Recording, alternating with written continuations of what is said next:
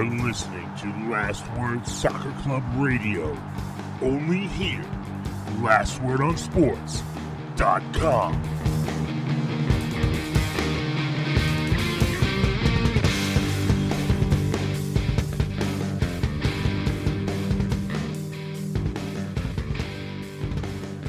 What's up, Internet? My name is Matt Pollard, and you are listening to Last Word Soccer Club Radio here at Last Word on Sports. It is the afternoon of Tuesday, November 29th, 2022, and the United States men's national team has just beaten Iran 1 0 to advance to the round of 16 of the FIFA World Cup 2022 in Qatar. Here to talk about all of those things and many other things, Sean Garmer and Edward Vento. Sean, how are you?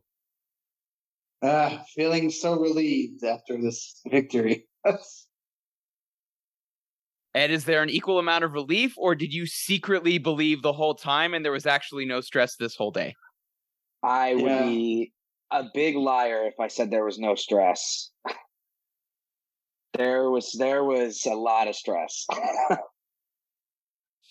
okay, let's get into it. I guess first of all, guys, um, Last Word on Sports is not the platform for understanding geopolitics or where that can sometimes intersect with sports and everything. Um, guys, do we want to briefly touch on over the weekend, the United States men's national team social media platform um, on social media and on their website um, removed a symbol within the Iranian flag that caused a dust up and led to the post game press, the preview press conference with Greg Berhalter and Captain Tyler Adams to turn in a massive geopolitical swing.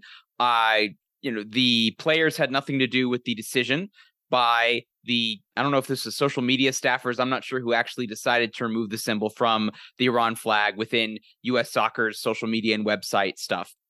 But so that happened. That was a decision that was made in support of the women and protesting for human rights in the country. The players had nothing to do with that decision. That was later deleted after some backlash on social media, and that led to the press conference yesterday at time of recording prior to the game where it got very very tense and it got a lot into politics and there was a lot asked and expected by Iranian journalists on the geopolitical level. At one point Greg Berhalter got asked about what he had done to interact with the US government to re- have a naval warship of the United States moved away from Iran. At one point, Tyler Adams mispronounce, mispronounces the name of the country, gets corrected by a journalist in a way that was understandable, but had a tone of had, had tone of uh, judgment in there. Tyler Adams then gives a very carefully worded and very mature answer on what it's like living in and then playing for a national team in a country that still has racism present in it. I don't know that that affected the tensions and the intensity of the game because I think ultimately it was about trying to get a result. And that was the most important thing that all the players on the pitch were ultimately um, looking for. And that superseded whatever geopolitical implications this game did or did not have. Ed, is there anything you want to say about that? Um, I think you know for the most part, the players and Greg handled that extremely well. I was very impressed with their ability to stay composed in those press conferences. I know what the journalists were trying to do. You know, they were trying to make it about anything but the game, get someone to say the wrong thing, maybe get someone to face backlash on Twitter, and then it's in their head during the game, like, oh, I said this, I shouldn't have said this, and then get the US thinking about anything but the game. And I think that especially Tyler Adams, you know, when he mispronounced the name and apologized for it and then answered the question with such class, I think was was really nice to see. And and I'm someone who if Greg Berhalter does something wrong, I am the first one to criticize him. I am no Greg Berhalter apologist, but I think it was unfair the way they were asking him questions. I think he handled it really well, and I was proud to see that. But you know, I, I, I know what they were trying to do. They were trying to get in our heads and make it about anything but the game. Sean, anything you want to say about this? I think it's I think it's understandable some of the reactions, but the fact that a decision that was made by someone within US soccer without consulting the players and then they were the face of that, you know, I think it's one thing if you're asking a senator to do that, but I, don't know that like by that same logic, someone on Sports Center interviews LeBron live after a Lakers game and says, "Why aren't you doing more to bring Brittney Griner home from from Russia?" What did you make of that and did the Iranian journalists on some level lose the plot? Well, I think Edward hit it right on the head. It was much more about trying to make this something that it's not. Uh, I think also they know that the player, the Iranian players themselves, are more in favor of the protests than they are against it.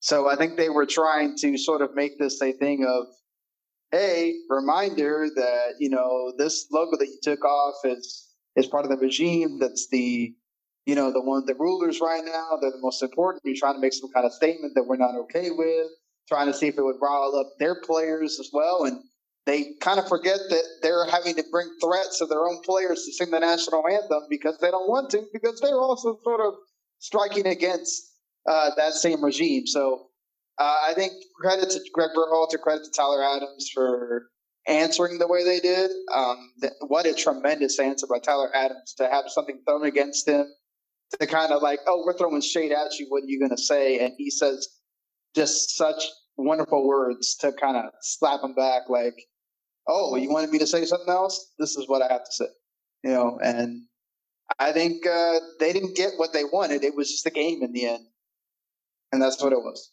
Well said. I should say, just to be clear, I, think I can speak on behalf of the three of us, as well as Last Word on Sports and Last Word on Soccer and Last Word on Football as a whole. We support the protests that are going on. Human rights could be much, much improved in what's going in in Iran. And so, if this is a question about the fervor and the respect for human rights, at least on our end, certainly that's not the case. And I think certainly the support and the thoughts are with the United States men's national team as well. Um, and then just to maybe correct myself or add a little bit of detail, the symbol is known as the emblem of, Rizan, of Iran. And if Google's correct on here, it says that it's supposed to represent a tulip. So the four curved uh, lines are supposed to be the tulip um, petals, and then there's one stem in the middle as well, um, and that is uh, has been there since the 1979 Iranian Revolution. So that was the symbol that was removed from the middle of the Iranian flag. Guys, let's get to the actual game itself. We'll start as we did previously, talking about lineups. Ed, I'll go to you first. Only two changes: Josh Sargent in for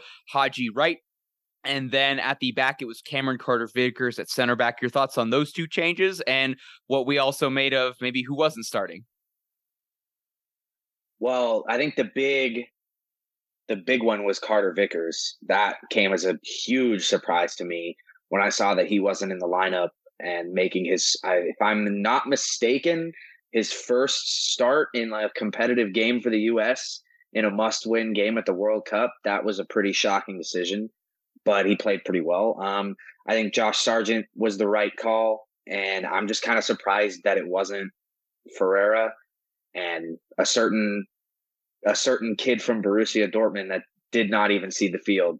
But I know we'll get to that later. But yeah, overall, it was about what I expected, but surprised about Carter Vickers for sure. Uh, Sean, any thoughts on the lineup and any thoughts on what Iran did in there? I'd, I'd call it a pretty flat four four one one. Uh, I mean, I think Iran did. They started the two up top that you expect, right? The two best players, and you know the rest is is what they were going to do. I mean, uh, for the U.S., they made the right changes. I feel like at least for up top, Sargent has been their best striker. He proved it in this game. Out of the two, um, I think you saw it when Haji Wright came on, which we'll talk about. What a lackluster performance from that his end. And Carter Vickers, I thought, for having his first start in such a meaningful game, played extremely well under those circumstances, considering how, aside from the one mistake against Wales, Walker Zimmerman has been uh, tremendous. And, you know, the Bunn brothers have been what they are. So, you know, for him to like come in with such pressure and and do that well, I think you have to commend him for that. Absolutely. It, it, was a ballsy decision by Greg Berhalter and certainly a very good performance by CCV, if you ask me. So let's get to the actual first half, folks. Uh, Iran with the early kickoff, and then they win a foul. Then there's a set piece after that, maybe a minute into the game. And then after that, I thought the U.S. really settled in. I liked the ball possession overall. I thought Tim Ream and Tyler Adams were very cool in possession and trying to snuff out counterattacks. I thought CCV was a little bit too casual. Not casual is not the wrong word. I apologize. Um, was very, very safe in what he did. He took a page out of the Carlos Bocanegra book of just simply win the ball back so that we can comfortably get it in possession. Don't try to do anything fancy with it. Worst case scenario, punt it out as well. That was very simple. Whether or not that was early game jitters, the fact that he's in his first World Cup qualifier, first World Cup game as someone who's, you know, wasn't super involved in qualification, but in any case, it was very effective and I was here for it. And then the US started probing a little bit more. I thought Iran did a very good job hunting in packs, especially when the US tried to draw them out wide. At times, um, Robinson and Dest got into good positions, but then were snuffed out. Was that them trying to do a little bit too much? I'm not sure. Was that very, very good defensive play by Iran? Um, possibly also as well. Um, a couple good opportunities, but again, kind of lacking the l- lacking the quality in the final third for me. Prior to the goal, Ed, your thoughts on how the U.S. started the game? I thought they started really well. Um, it was it went about how I was expecting it to go. Um, you know, using the, the, the wide areas, you know, the wings were the most effective point of attack for us. I thought Anthony Robinson and Dest were just fantastic. Yeah, in their runs, getting up, pushing up the field. I was watching with my roommate, and we were saying the, the U.S. was essentially playing a like a two five three instead of a four four three with Destin Robinson playing as wingbacks. So I was I was pleased you know, it went about how I expected, dominating possession, like you said, creating all the chances, and just Iran just defending for their lives. Sean, your thoughts on the first half? Maybe was there something more that you wanted to see from the U.S., or was this just reflective? This team can't break down a low block, and you know, is there was there more that you would have liked to have seen, or something that they could have done differently given that? Uh, I mean, I think for the team that you had, the starting eleven that you had, I think they did the best they could. I think there was a couple of times where Anthony Robinson does his thing that he tends to do, which he gets forward well, but he's bad at that last ball in, or he's bad at losing the ball right when you need him to be there to make the cross. Or um, Dest was better on that end, but he still had times where, like you said, I think he tried to do a little bit too much. And but overall, they were creating chances. They were causing havoc. Um, they were unfortunate a few times to not be able to get the ball in where they wanted to uh, before the goal. Obviously, um, it felt at times where it was like, "Oh my God!" The last thing you want is the repeat of the, you know, have an opposite of the Wales game where you don't get that goal for the half, and then who knows what's going to happen in that second half. You know, uh, so I think for the most part, with actually Iran surprising and pressing at the first, you know, at, at the start. They were actually going for it in the first like 15 minutes or so. And then they kind of sat back after the U.S. fought with them for a while. They sat back and then the U.S. was able to get more possession and do well. I think for the most part, they did what you expect. Uh, but sure, would you have wanted a little more chances? I think that's where Weah has proven to be such an important part of this team he is the guy that gets them forward, pushes them, pulls the ball while is able to get through people, and cause things to happen. He is so important, and anybody that thought he shouldn't be starting before this World Cup, I think, has been proven completely wrong.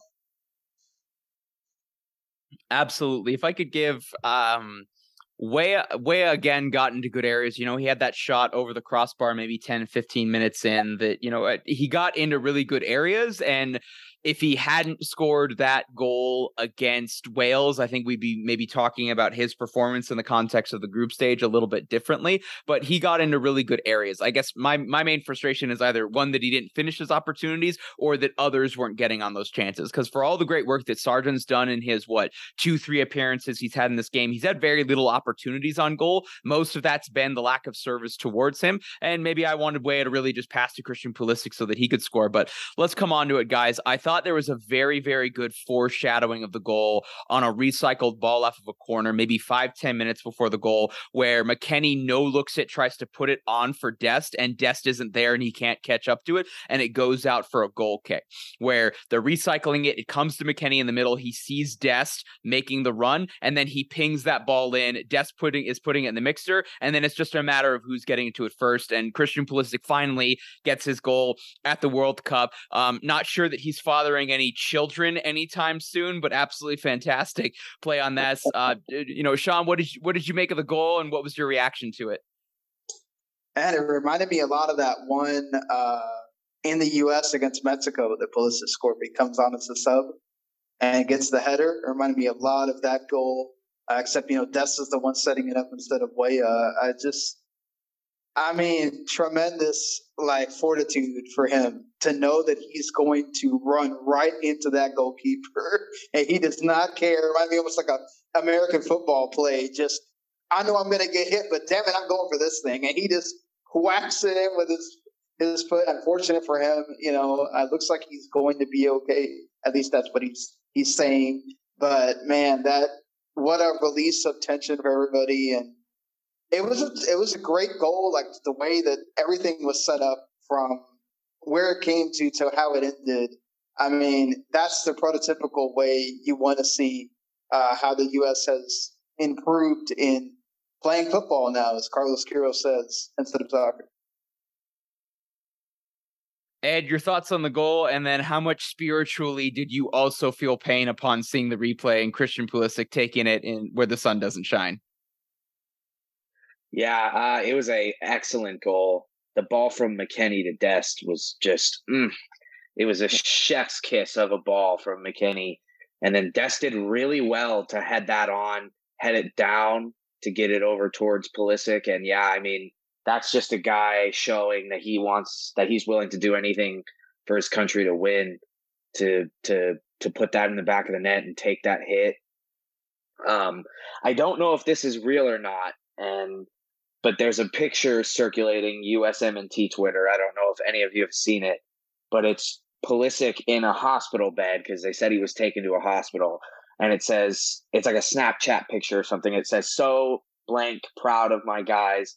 I'll be ready Saturday. Don't worry, with a bunch of heart emojis. Now, I don't know if somebody fabricated that picture and created it on their own or if it's actually him, but Men in Blazers have posted it. ESPN have posted it. So it might actually be a real picture, but yeah, I definitely felt that pain. I, I knew he wasn't going to be able to go much longer the minute I saw that replay and just the way he was walking and trying to get up. So I definitely felt for him there, but he did what he needed to do and he got the goal.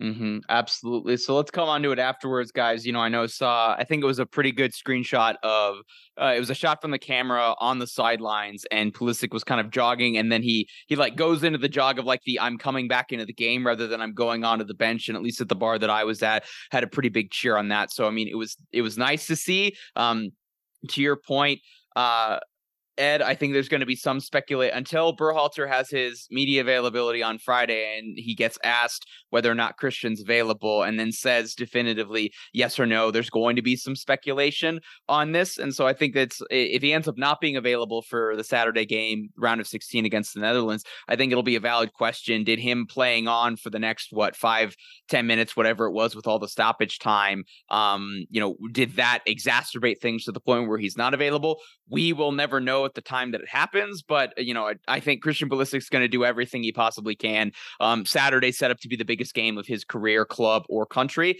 and so I think he's going to do everything that he can to try and get into it. Um, Ed, I want to come to you. We've been talking about yellow cards and potential accumulation, and Tyler Adams with I think a cynical cynical foul that ultimately cynically got called a yellow card. Um, what were your thoughts on the officiating and Tyler Adams' reaction to um, how how that play went down?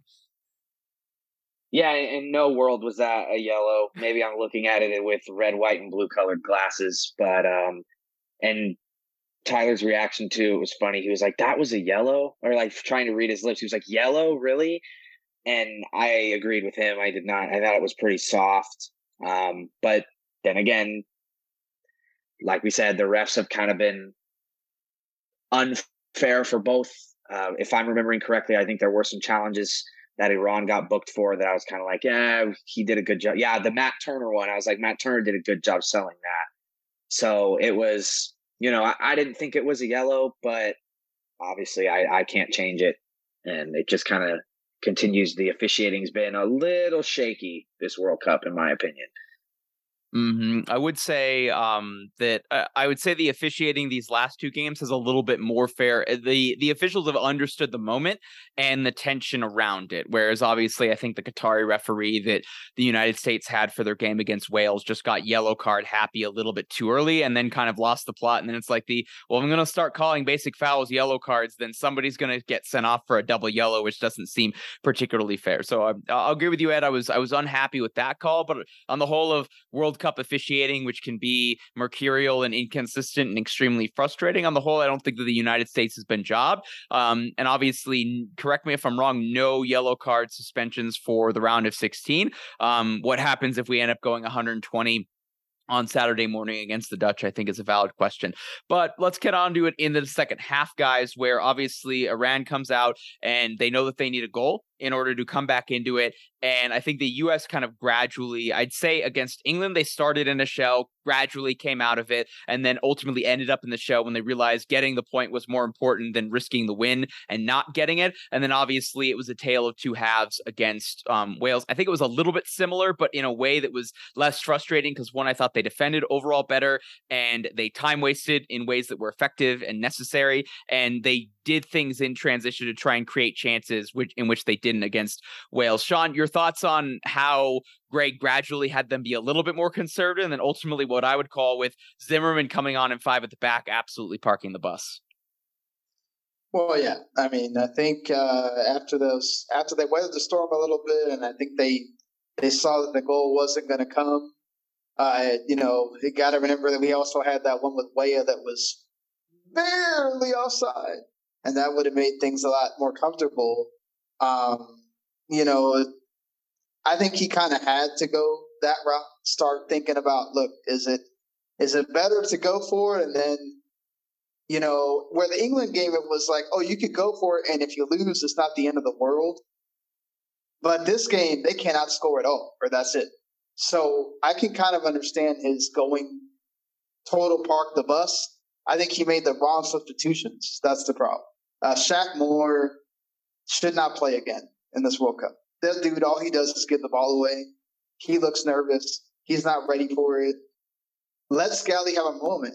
You know, I think Yedlin, maybe he has more experience if you're going to go with him, but I think Scally should have his moment. If you if you need to bring Dest off, let Scally have his moment uh, against Netherlands. And I think he should have let Gio come in instead of Haji Wright because Haji Wright he almost played like the El Salvador game where it looked like he'd been playing for 80 minutes instead of playing for 20. The dude could not run. Uh, you ask him to hold up the ball, he can't do that. He can't. Uh, that one play that he had the opportunity to actually try to make a decent shot at goal, he couldn't do that. Just, I don't know. Uh, those were the two substitutions that kind of bothered me because Walker was perfect. He's exactly what she wanted him to do. He was heading every single ball. That dude was a beast. But I think he kind of failed in those two, which kind of leads you to wonder if that whole rift between him and Gio is is real or not. Because if there was an opportunity to put someone on that could break a defense, cause something to happen, that was a moment for him. I feel like.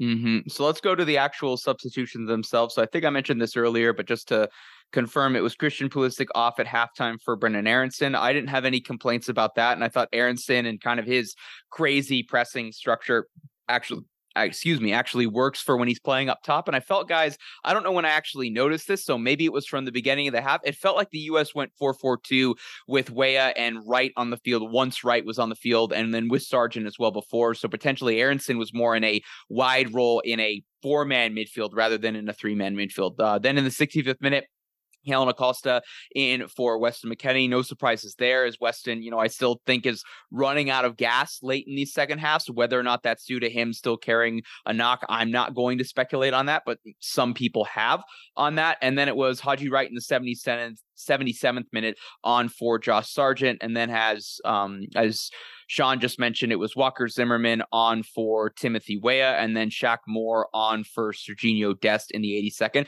And those were the five U.S. subs that did switch to a five three man backfield with the three center backs that we've seen in this tournament on the field, and then Moore as the right wing back. Um, Jedi Robinson as the right wing back, and so I'd I'd call it a five three two if you ask me personally. But um, Ed, what did you make of the subs? What did you make of the timing of them? Given that we've criticized, um, given we criticized how late Berhalter waits for it, and if you're saving up that Gio Reyna rant, now's the time for it, sir. Uh, yeah, the minute as I saw the second half unfolding, and the more we started to sit back. I just I, I accepted in my head. I was like, we're not going to see Gio for a single minute this game because Gio's who you bring on if you need a goal, and we clearly weren't playing like we needed a goal when uh, when Brendan. I thought Gio might be who came on for Christian, just because you know we want that second goal. We had the Tim Weah goal that I'm going to be honest. I still don't quite understand how it was offsides, but that's beyond me. Um, I thought Gio was going to come on for Christian Pulisic, but he didn't. And you know what? When the Amazon behind the scenes documentary comes out once the World Cup is over, hopefully we learn what went down between Gio and Greg because there's no reason for them for him not to play. But yeah, Sean, I, I agree. I, I don't think Shaq Moore should see the field again. I, I don't know what Joe Scally has to do to get a look, but yeah, uh, Shaq Moore can can keep the bench warm. Um, other than that, I didn't have an issue with any of the substitutes. I think Haji Wright coming on was more of just like a, we need to get somebody on the field because we want to keep Josh Sargent. Um, you know, make sure his back is okay. I, that's how I interpreted it. And Haji Wright's bigger and with the way the game was going was going to be more effective on getting balls out of the penalty area. So, and then yeah, Acosta was no surprise, and then we definitely switched into a five five three two. I agree with that. So overall, the subs were like a C in my opinion. Could have been better, but didn't obviously didn't ruin the game. Yeah, um, let, us come on to the chances that Iran actually did have there, folks. There were a couple. There was the one in transition. Um, there was the curler at the back post that looked a little bit nervy, and then there was the there was the one on the set piece with the diving header from the striker from Iran. I cannot remember whether or not that was. I think it was number nine, so I think it was Taremi, but it might it might have been Azmoun. I can't remember that. Um, that he had that chance. I think looking back on it on replay, the angle was really tough to where just getting it close to goal was an accomplishment. So I think that was that was scarier than it looked. And I think in reality, the Harry Kane chance at the end of stoppage time in the England game was certainly more uh, a closer call than ultimately that one has. But then the big one for me was the um the play for Walker Zimmerman in what this would have been the 90th minute plus seven, so eighth minute of eighth minute of of the nine of the planned stoppage time. When the ball comes through, there's a question about whether or not there's a hand on the shoulder from CCV, and Iran wanted a penalty after the play was ultimately dead. And the ball, he the striker gets a touch on the ball, puts it through Matt Turner's legs, and it just looks like it's slowly rolling towards the goal line. And Walker Zimmerman clears it well before it actually gets there. But you look back on the replay from behind the goal, and I've never seen Matt Turner like that. Oh crap in his eyes, even for the Revolution, for the United States, and any other play as well. That was certainly nervy. Um, Ed, your thoughts on how the USMNT ultimately parked the bus, Walker Zimmerman's performance, and really outside of two or three really sequences, the fact that this wasn't Iran being the barnstorming team over the US in the ways that the US was in the first half. Yeah, that that chance that kind of went through Matt Turner's legs. I was I was as I was watching it, in my head, I was like, oh my God, it's going to slowly roll into the goal. Like, this is really how we're going to get knocked out. And then Zimmerman was there to clear it. And the penalty, Taremi knew what he was doing. He went down so easy. He's a type of center forward that looks for plays like that. So tries to draw penalties. You know, he, he's really good at things like that. So he definitely knew what he was doing, but that was never going to be a penalty. I think the the rules out on the call said that would have been a really, really soft penalty for uh, for Iran to get there. So ref did a good job with that. It, it was definitely nervy though. The last, especially stoppage time, but really the last ten minutes of regular time and then the nine minutes plus the stoppage time felt like ten years. I mean, and and we were doing our job and we were doing it well and we were clearing the ball when we could, but it still it, it was just oh man, my heart was pounding. I I meant to check the heart rate monitor on my watch, but I forgot. Uh, Sean, w- what did you make of the final minutes and how the U.S. parked the bus and tr- tried to manage and see out the games in ways that were certainly stressful? But I, I think in the end, on some level, we got to give Triple G his due that he had a plan and it worked, even if he overthought it. Yeah, uh, I was having flashbacks of the Rob Green, Clint Dempsey goal with England. Like, oh my God, is this going to happen to us here? and the Walker Zimmerman comes up and just boots that away. Uh, but no, it, you know, obviously, look, nothing happened, uh, and for the most part, Iran, uh, Iran, other than that one one moment, and then the header that like whisked away on the left side where you kind of see Turner diving at the last minute, and um, other than those two shots, everything that they were putting in was being headed away by Zimmerman or knocked away by the defenders, or poor Musah had no legs and he was going back and forth trying to keep things from happening. Uh, you know, give credit to everybody. They just sat there. They knew what they had to do, and they did it. And uh, that's Taremi thing was that was never a foul. Uh, you could see Vickers just does puts his hands up, you know, basically saying, "I didn't touch the guy." So, and you can clearly see he doesn't touch him he just clearly falls down going for a flop. Uh, so I'm glad the ref didn't buy it because they were all over him. And I thought he was going to make the motion for the, the video, and I was like, holy crap, here we go. Thank God he did not. So credit to that referee for not allowing the crowd and, and the players to bully him into giving it a look, and VAR as well for not going after that. But you got to give credit to the guys. I mean, you saw Tyler Adams just go to the floor after it was over, and how much it meant to them to now have this moment.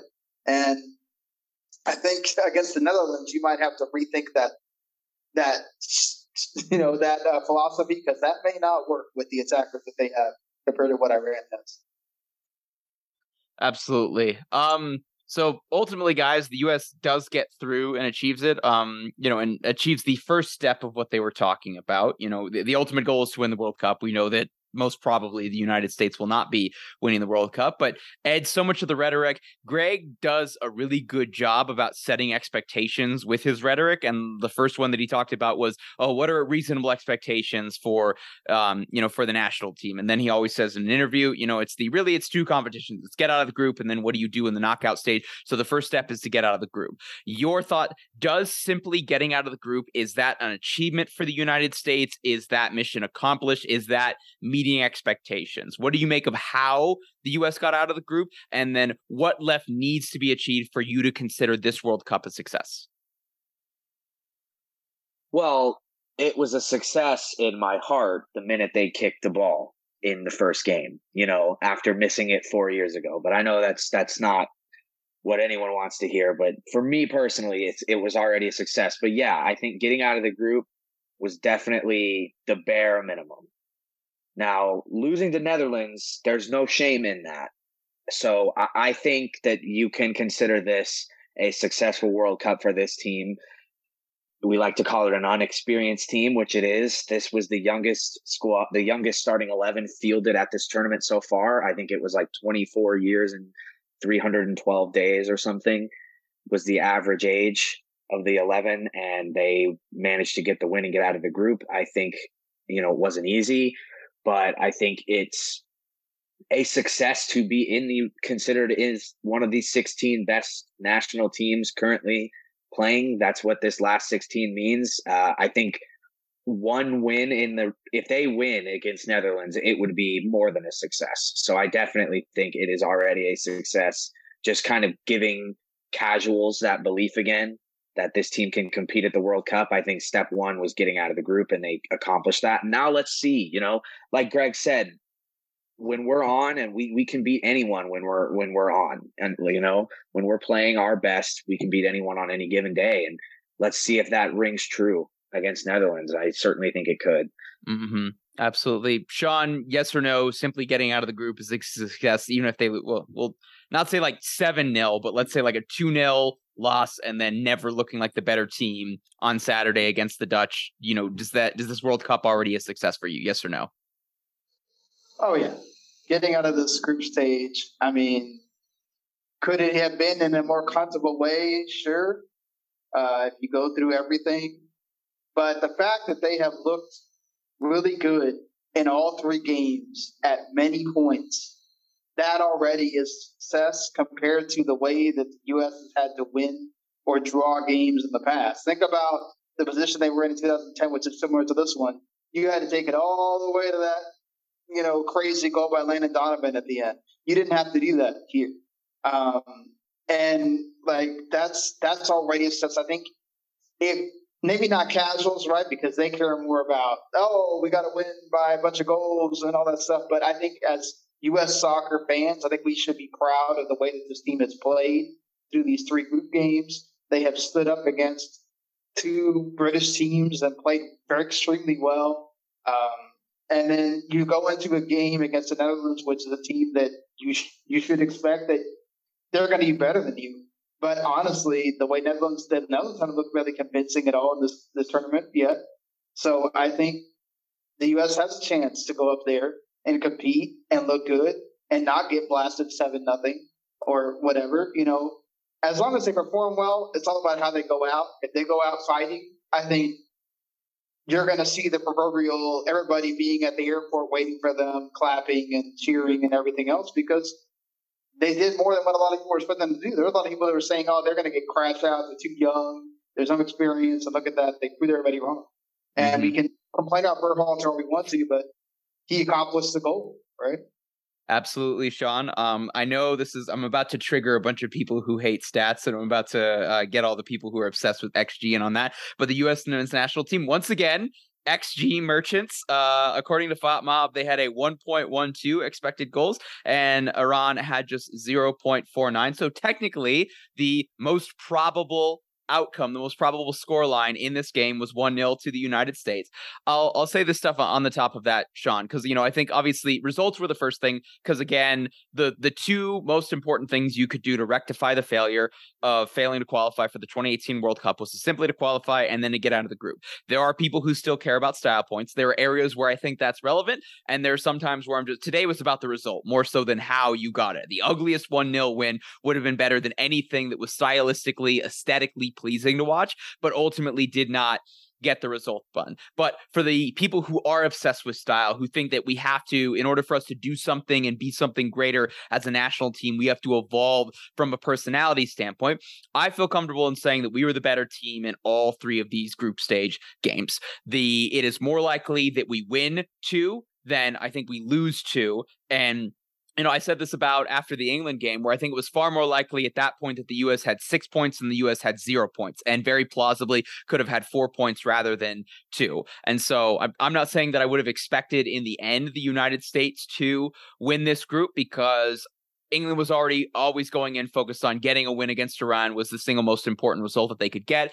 Managing things against the US. And I, I think England, no matter what, would have been able to see out and manage the scenarios to where unless the US beat England, really they had a plausible path to winning the group. But they were comfortably the better team in two of the three games. They, I feel confident in saying they were uh, the better team in three of those games. They played fun attacking soccer, and it just so happened to be against teams that decided to be really conservative, decided to play negative football at times that limited their ability to bring us joy, to do things, to play the you know futsal samba aesthetically pleasing aspect of the game. I think now they've got a tremendous opportunity. Let's turn it now to the Netherlands folks, where they ultimately got out of the group they won their group, but at times didn't look super convincing. And they were they are a team that seems too reliant on one of you is going to have to help me with the pronunciation of their Dutch striker, who just has a very Dutch name, and I don't want to butcher that. Um, but so similar to England and similar to Wales, where they're focused around one player that the US, if they can single him out and limit him from uh, being dangerous. They can stymie a lot of what the Dutch try to do in the attack. And as we've seen with, um, uh, you know, with Van Dijk and the war of words that he's had in the media with a few old uh, of the old national team players as well, they are vulnerable at the back and they are vulnerable to the counterattack. And in that way, I feel like this game is set up to be most like the England game, which again, I feel like the US at their best against the best possible opponent they could play, that is when they're at their best. The opponent has the majority of the ball. They're able to play in transition. They're able to press, make things miserable, make things uncomfortable for them, rather than what they ultimately had to do against Wales and Iran, which is, you know, take a battering ram to breaking down a, you know, stymied, you know, def- very just stout defense with numbers behind the ball that really is their kryptonite and something Greg Berhalter struggled with. Um, Ed, you're going to be writing the preview for us on USA versus Netherlands. What have you seen from the Dutchmen in this tournament? What do you see in this game on Saturday morning? Well, if I'm assuming you're thinking of Cody Gakpo, um, I'm I'm pretty sure it's the proper pronunciation is Hakpo. That's like how the Dutch would say. I think G has like a huff, like an H sound. So it would be like Cody Hakpo, but most people just say Gakpo. He's he's the man for them. Like he's he scored the lone goal against Ecuador. He scored the opener today. He scored the opener against Senegal, three goals in three games. Being able to limit him and and he's like a hybrid of winger center forward. He plays center forward for Netherlands, but at PSV he operates on the wing a lot more. It's going to be keeping him out of dangerous areas, keeping him off the ball as much as possible.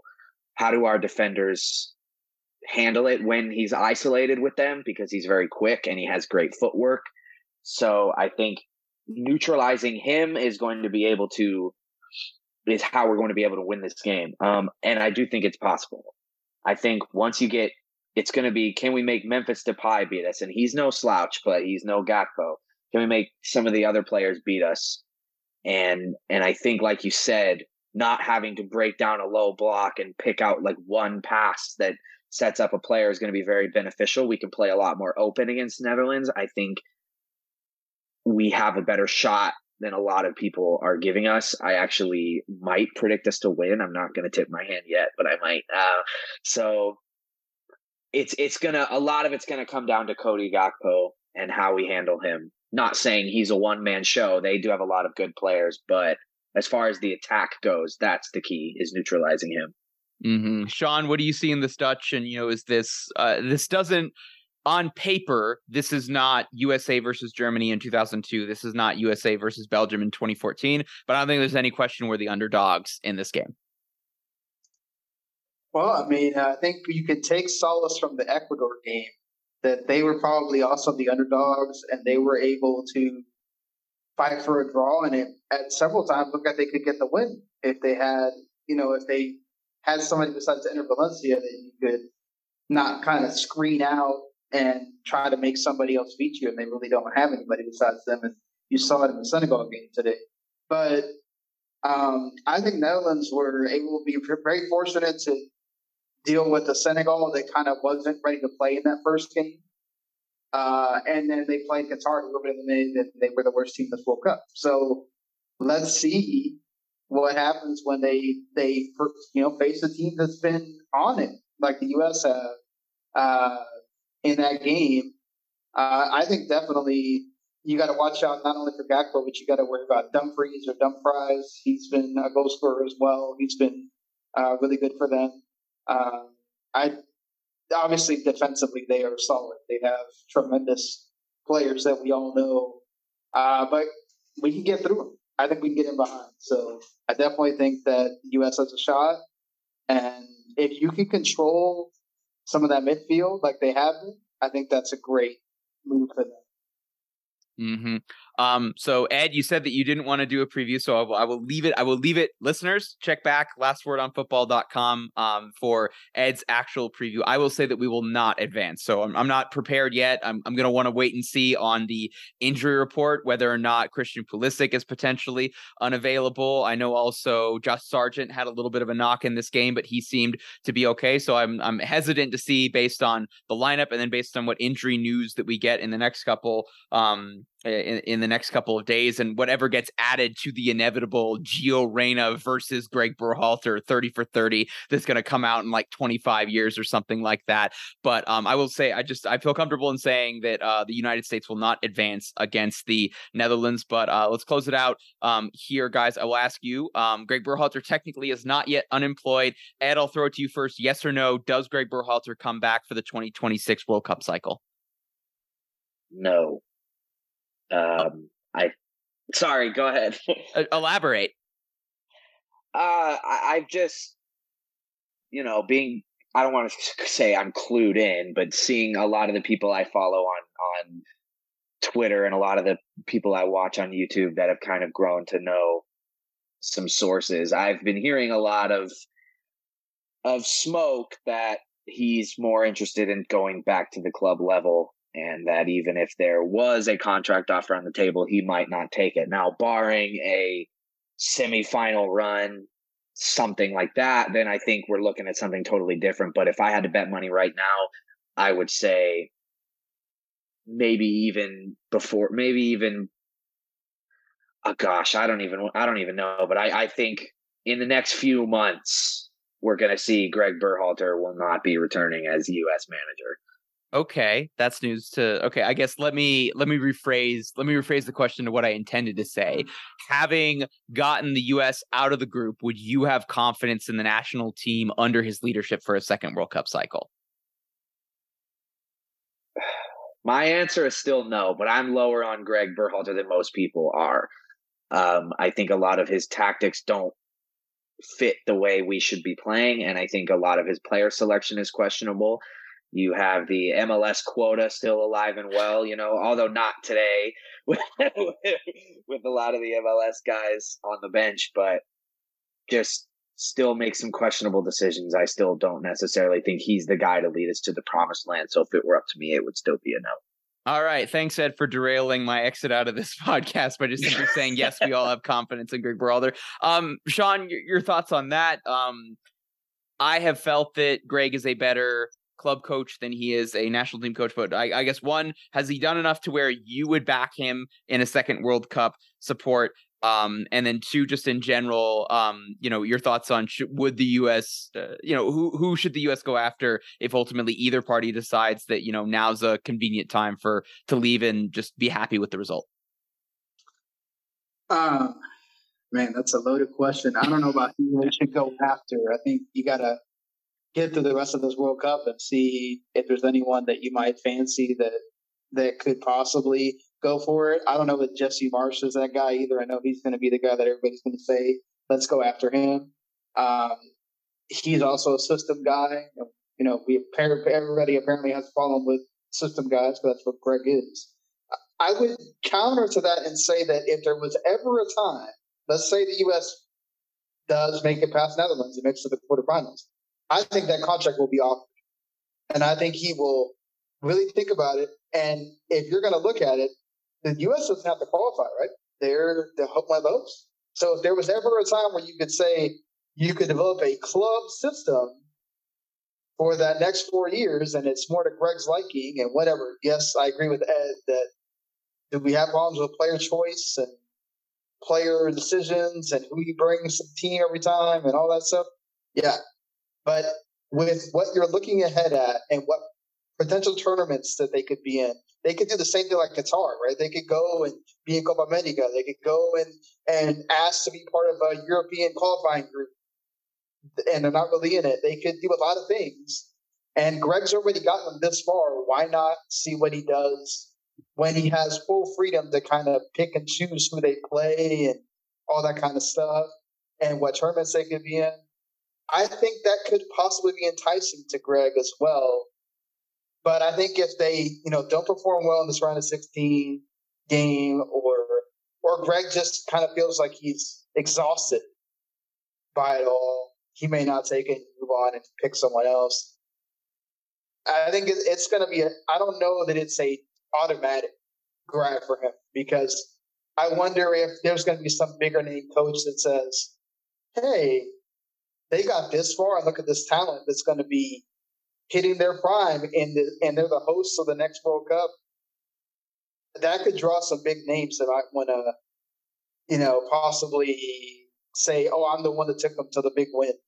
Mm-hmm we are U.S. soccer and we have to underperform with our golden generation. So we're proud to announce that Roberto Martinez is the new head coach oh, of the United States men's national team. I'm clearly being sarcastic, listeners, just so we're clear, as Ed shakes his head in absolute disgust. Um, so I guess the to answer my own question, I've seen enough from Greg Berhalter to where I have confidence with another four years with these players. I think the biggest thing that I have is the players believe in Greg. That's the biggest thing. And I think that they are playing for him. So that's the biggest thing for me. I would be totally fine with him coming back. Um, I and I think if it doesn't come back, it has to be Greg saying, you know what, I'm burnt out. I want to go be a club coach. In which case, I don't think there's any bad blood in how all of those parties end up parting ways. And I think the, you know, to your point, Sean, about how you know there's no immediate things that we have to deal with. I I think we could. Is Dave Sarachan doing something? We could bring him back and be okay in Nations League next year if we really wanted to, and take a whole nother year to sort out a head coaching search, or wait for I don't know, wait for Leeds United to blow up and time to go get Jesse Marsch would be ideal for me. I don't know that he's leaving the club game, and I think he's going to get Leeds to stay in it. Stay is to not get relegated and stay in the Premier League. So that would be my dream scenario out of this. But if it's Berhalter again, I can tolerate his mercurial decisions about personnel and the timing of it because he knows these players in and out. He knows this national team, and he's now proven that he can navigate, you know, a very tricky situation in terms of the World Cup. So that gives me confidence, and most importantly, I'm confident that the U.S. is a stylistically a good matchup for the Netherlands. And you know, Christian Pulisic's test to text to Weston McKennie is anything to go on. I think they're going to be raring to go for Saturday, and they're going to go give they're to go give the uh, the Orange Army hell. And if that happens, then I'll be proud no matter what the result is. And if nothing else, we've taken a step back to where we are as a as a soccer nation when it comes to the men's game. Anything else we want to say here, folks, or shall we get out of here, boys? I was just going to say we need a manager who's good with bounce passes. I think that should be priority number one is make because Greg's only done it one time in this World Cup, which I think came this game. It happened this game. I'm pretty sure that was the first time. So we just got to make sure like Jesse Marsch is going to have to practice his bounce passes before we can even consider it. Yeah, and then maybe also have to fire the set pieces head coach because set pieces coach because I've been woefully disappointed with what those goes going on. Sean, anything you want to say, or shall we get out of here? Yeah, let's fire the set piece coach, and again, please let's stop having Pulisic take the the corners. okay. Yes. Yeah, okay. You know what?